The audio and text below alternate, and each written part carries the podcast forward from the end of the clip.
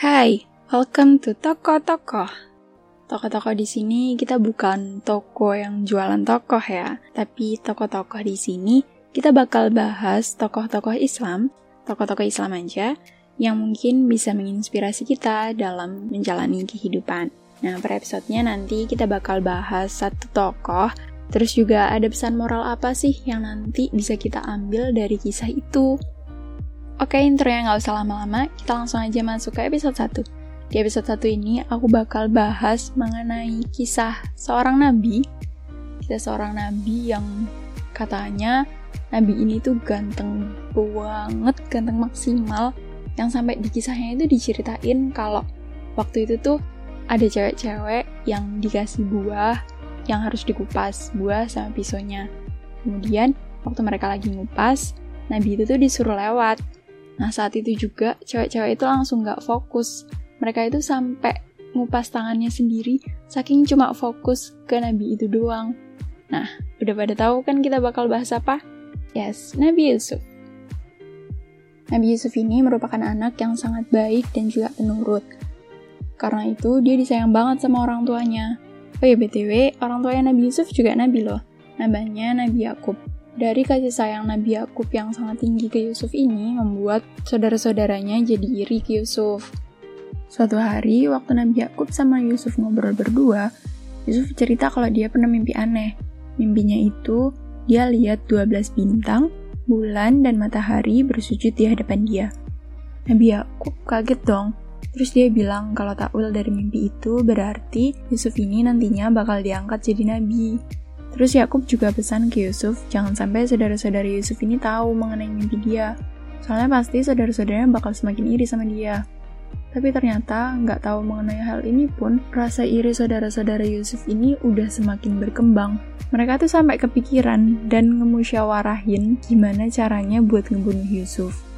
Di musyawarah itu, ada satu saudara Yusuf namanya Yahuza, dia bilang kalau jangan sampai kita tuh ngebunuh Yusuf. Soalnya ngebunuh itu pasti dosanya besar banget kan.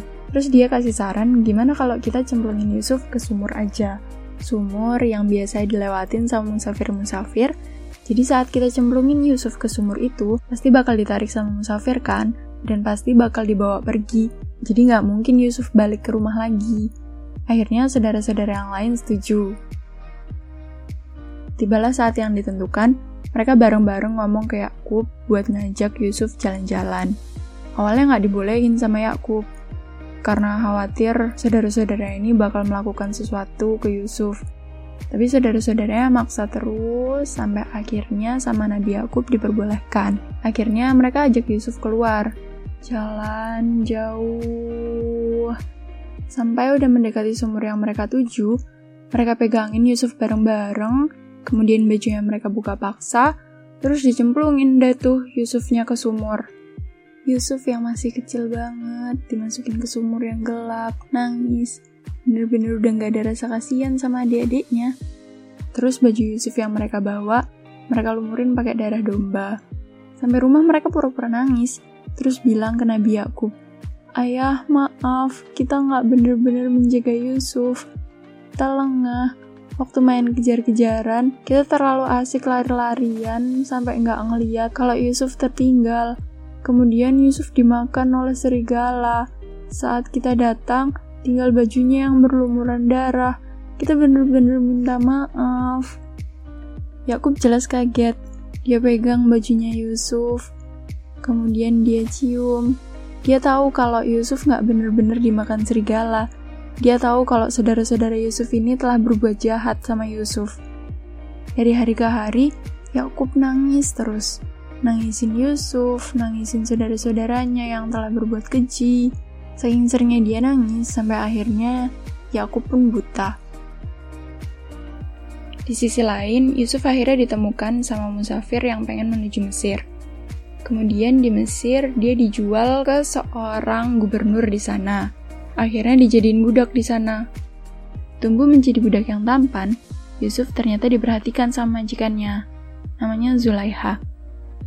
Sampai akhirnya Zulaiha ini nggak tahan, kemudian menggoda Yusuf untuk melakukan hal tidak senonoh. Tapi Yusufnya nggak mau. Dia tahu kalau Allah memperhatikan. waktu Yusuf beralih meninggalkan Zulaiha, kemudian dari belakang baju Yusuf ditarik sama Zulaiha sampai robek. Zulaiha malu dong ajakannya nggak diterima. Terus akhirnya dia ngefitnah Yusuf mau memperkosa dia. Saat kejadian ini diusut, ketahuan kalau ternyata Zulaiha yang menggoda Yusuf. Karena baju Yusuf yang sobek kan di bagian belakang. Pastinya itu karena ditarik sama Zulaiha dong. Kalau yang sebenarnya itu Yusuf memperkosa Zulaiha, harusnya baju bagian depannya kan yang ditarik. Saat kasus ini sedang diusut, pastinya muncul berbagai omongan-omongan dong di luar. Gimana sih Zulaiha ini? Suka kok sama budak. Tapi orang-orang ini belum tahu ketampanannya Nabi Yusuf. Karena itu, akhirnya Zulaiha mengundang teman-temannya, kemudian menyuguhkan mereka buah-buahan yang harus dikupas beserta pisaunya, dan saat mereka sedang mengupas buah-buahan itu, kemudian Yusuf diperintahkan untuk keluar. Saat itu juga, mereka benar-benar cuma fokus ke Yusuf sampai mereka nggak sadar ngulitin tangan mereka sendiri. Saking tampannya Yusuf. Saat sudah diketahui kalau Yusuf tidak bersalah, tapi kemudian dia bilang bahwa lebih baik dia tetap dimasukkan ke penjara untuk menghindari fitnah di kemudian hari. Saat Yusuf sedang di penjara, Raja Mesir bermimpi melihat tujuh sapi kurus dan tujuh sapi gemuk, yang kemudian sapi gemuk ini mati, sedangkan sapi-sapi kurus lainnya tetap hidup. Dia juga melihat tujuh gandum yang besar dan segar, juga tujuh gandum yang kering. Kemudian tujuh gandum segar ini layu dan mati, sedangkan gandum-gandum itu tetap hidup. Hal ini tentunya aneh dan gak masuk akal. Karena itu akhirnya Raja Mesir mengumpulkan pejabat-pejabatnya dan memerintahkan untuk mencari para penakwil mimpi. Tapi nggak ada yang bisa menakwilkan mimpi raja itu. Sampai suatu hari, ada teman Nabi Yusuf yang sebelumnya sempat ada di penjara yang sama dengan Nabi Yusuf, tapi dia keluar duluan Sebelumnya mimpi dia juga pernah ditakwilkan sama Nabi Yusuf dan ternyata benar-benar kejadian. Karena itu dia menghadap ke seorang pejabat dan kemudian dihadapkan ke raja.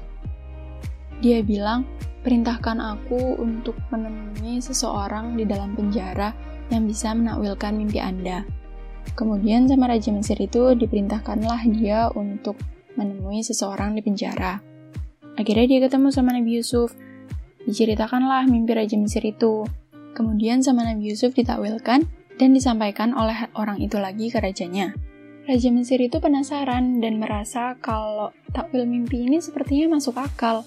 Kemudian ia memerintahkan untuk membawa Yusuf menghadapnya. Waktu Yusuf sudah menghadap, dia minta buat Nabi Yusuf menceritakan lebih detail takwil mimpi itu. Kemudian diceritakan oleh Nabi Yusuf kalau setelah ini akan ada tujuh tahun di mana masa itu akan jadi masa yang sangat subur, tapi kemudian setelahnya akan ada tujuh tahun lagi di mana masa itu akan menjadi masa yang sangat kering. Karena itu, saat tujuh tahun di masa subur, kita harus memaksimalkannya, kemudian menyimpan bahan pangan untuk disimpan saat tujuh tahun masa kekeringan. Raja Mesir percaya dan merasa bahwa ini takwil mimpi yang sangat masuk akal. Karena itu akhirnya Raja Mesir mengangkat Nabi Yusuf untuk menjadi apa ya? Kalau sekarang kayak menteri ekonomi, memegang kendali penuh dalam perekonomian negara. Sampai tujuh tahun masa kekeringan, Mesir yang perekonomiannya dipegang oleh Nabi Yusuf bisa hidup dengan baik. Bahkan mereka bisa membantu wilayah-wilayah di sekitarnya. Kabar ini tersebar ke banyak wilayah, sampai juga terdengar ke telinga Nabi Yakub yang keluarganya juga terkena dampak dari kekeringan ini. Akhirnya Nabi Yakub memerintahkan anak-anaknya, terkecuali Benyamin, adik dari Yusuf, untuk pergi ke Mesir dan meminta bantuan pasokan pangan dari sana. Saat saudara-saudara Yusuf sampai di sana, ternyata Yusuf melihat dan juga mengenali bahwa mereka itu saudara-saudaranya.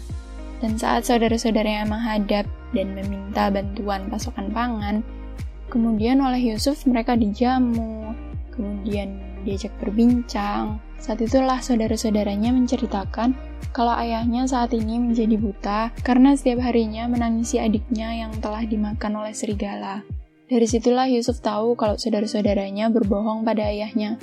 Kemudian setelah dijamu, setiap saudaranya diberikan sekarung gandum, dan di gandum itu juga dimasukkan beberapa keping emas. Yusuf berkata sebelum mereka pulang, Untuk selanjutnya, jika kalian ingin datang lagi dan meminta gandum lagi, bawalah Benyamin, adik yang tadi kalian ceritakan. Saya penasaran dan ingin bertemu dengannya. Kemudian kembalilah saudara-saudaranya. Waktu berlalu hingga akhirnya gandum di keluarga Nabi Yakub kembali habis. Tibalah saatnya saudara-saudara Yusuf kembali ke Mesir untuk meminta bantuan pasokan pangan. Sesuai dengan permintaan Yusuf sebelumnya, mereka akhirnya datang kepada Yakub untuk meminta izin membawa Benyamin bersama mereka. Awalnya Yakub yang telah kehilangan Yusuf nggak mengizinkan, tapi kemudian dirayu oleh saudara-saudara Yusuf, dikatakan kalau sampai mereka datang tanpa membawa Benyamin, mereka tidak akan mendapatkan apa-apa di sana. Akhirnya Yakub pun mengizinkan dan berangkatlah mereka bersama Benyamin. Sampai sana, Yusuf meminta untuk ngobrol berdua dengan Benyamin. Di situlah Yusuf menceritakan yang sebenarnya, kalau dia adalah Yusuf, kakak Benyamin, dan dia juga menceritakan bagaimana dia sampai di sana dan apa yang telah dilakukan oleh kakak-kakaknya. Di situ juga Benyamin menceritakan apa yang terjadi selama Yusuf tidak di rumah. Saat Benyamin dan saudara-saudaranya pulang, di perjalanan mereka kemudian dihentikan oleh pasukan Yusuf. Pasukan-pasukan itu mengatakan kalau ada barang Yusuf dan hilang dan ada kemungkinan kalau salah satu dari mereka adalah pencurinya. Akhirnya setiap karung gandum itu dicek, dan ternyata dan ternyata barang itu ada di karung gandum milik Benyamin. Mau nggak mau, akhirnya Benyamin dibawa kembali dan dipenjarakan. Saat itu saudara-saudaranya kebingungan, karena jika mereka sampai kembali tanpa Benyamin, ayahnya akan sangat sedih. Mereka akhirnya menghadap kepada Yusuf. Mereka meminta agar Benyamin dapat dilepaskan. Mereka bahkan meminta agar Benyamin bisa digantikan oleh salah satu di antara mereka. Karena dengan begitu, setidaknya rasa sedih ayahnya dapat berkurang. Saat itulah akhirnya Yusuf mengatakan yang sebenarnya. Tidak ingatkah kalian pada adik yang telah kalian buang ke dalam sumur? Akulah Yusuf, putra Yakub, adik kalian. Saudara-saudara Yusuf pun kaget, adik yang selama ini mereka benci, sampai mereka tega untuk mendorongnya ke dalam sumur, justru orang yang membantu mereka. Kemudian mereka pun meminta maaf kepada Yusuf, dan Yusuf pun memaafkan mereka. Setelah itu, Yusuf memberikan bajunya kepada saudara-saudaranya dan meminta agar memberikan baju itu kepada ayahnya. Setelah saudara-saudaranya kembali ke rumah, mereka pun menceritakan semuanya kepada Yakub dan memberikan baju Yusuf kepada Yakub. Saat menerima baju Yusuf, Yakub menciumnya dan atas izin Allah, mata Yakub pun kembali bisa melihat. Setelah itu kemudian Yakub dan saudara-saudaranya datang kepada Yusuf dan mereka pun kembali hidup bersama. Dari kisah ini kita dapat mengambil banyak pesan moral sebenarnya. Bahwa kita jangan sampai dibutakan oleh rasa iri sehingga sehingga menghalalkan segala cara bahwa kita harus bersikap seperti Yusuf saat ia dijahati tetap mau membantu, saat ia dijahati tetap mau memaafkan. Karena itu merupakan sifat-sifat yang baik, karena itu merupakan sifat-sifat yang disukai oleh Allah. Oke, sampai sini aja kisah Yusuf yang bisa aku ceritain. Sampai ketemu di episode minggu depan. Bye!